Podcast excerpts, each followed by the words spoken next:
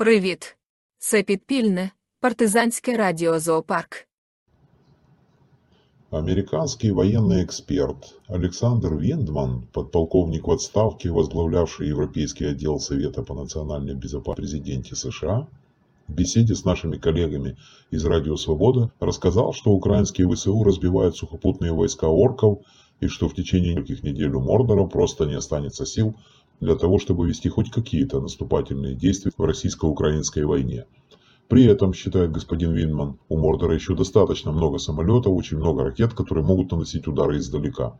А у Украины полный недостаток ударных сил, беспилотников, ракет, высокоточных бомб и тому подобного. Ракетные же вооружения Мордора позволяют ему продолжать войну, нанося удары со своей территории.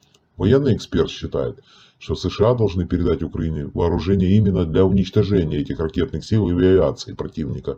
И тогда эта война закончится. Потому что передача от США тяжелой техники в виде гаубиц и другой артиллерии – это важно. Но это не для преодоления преимущества Орды именно в ударном дальнобойном оружии, которое просто необходимо уничтожить.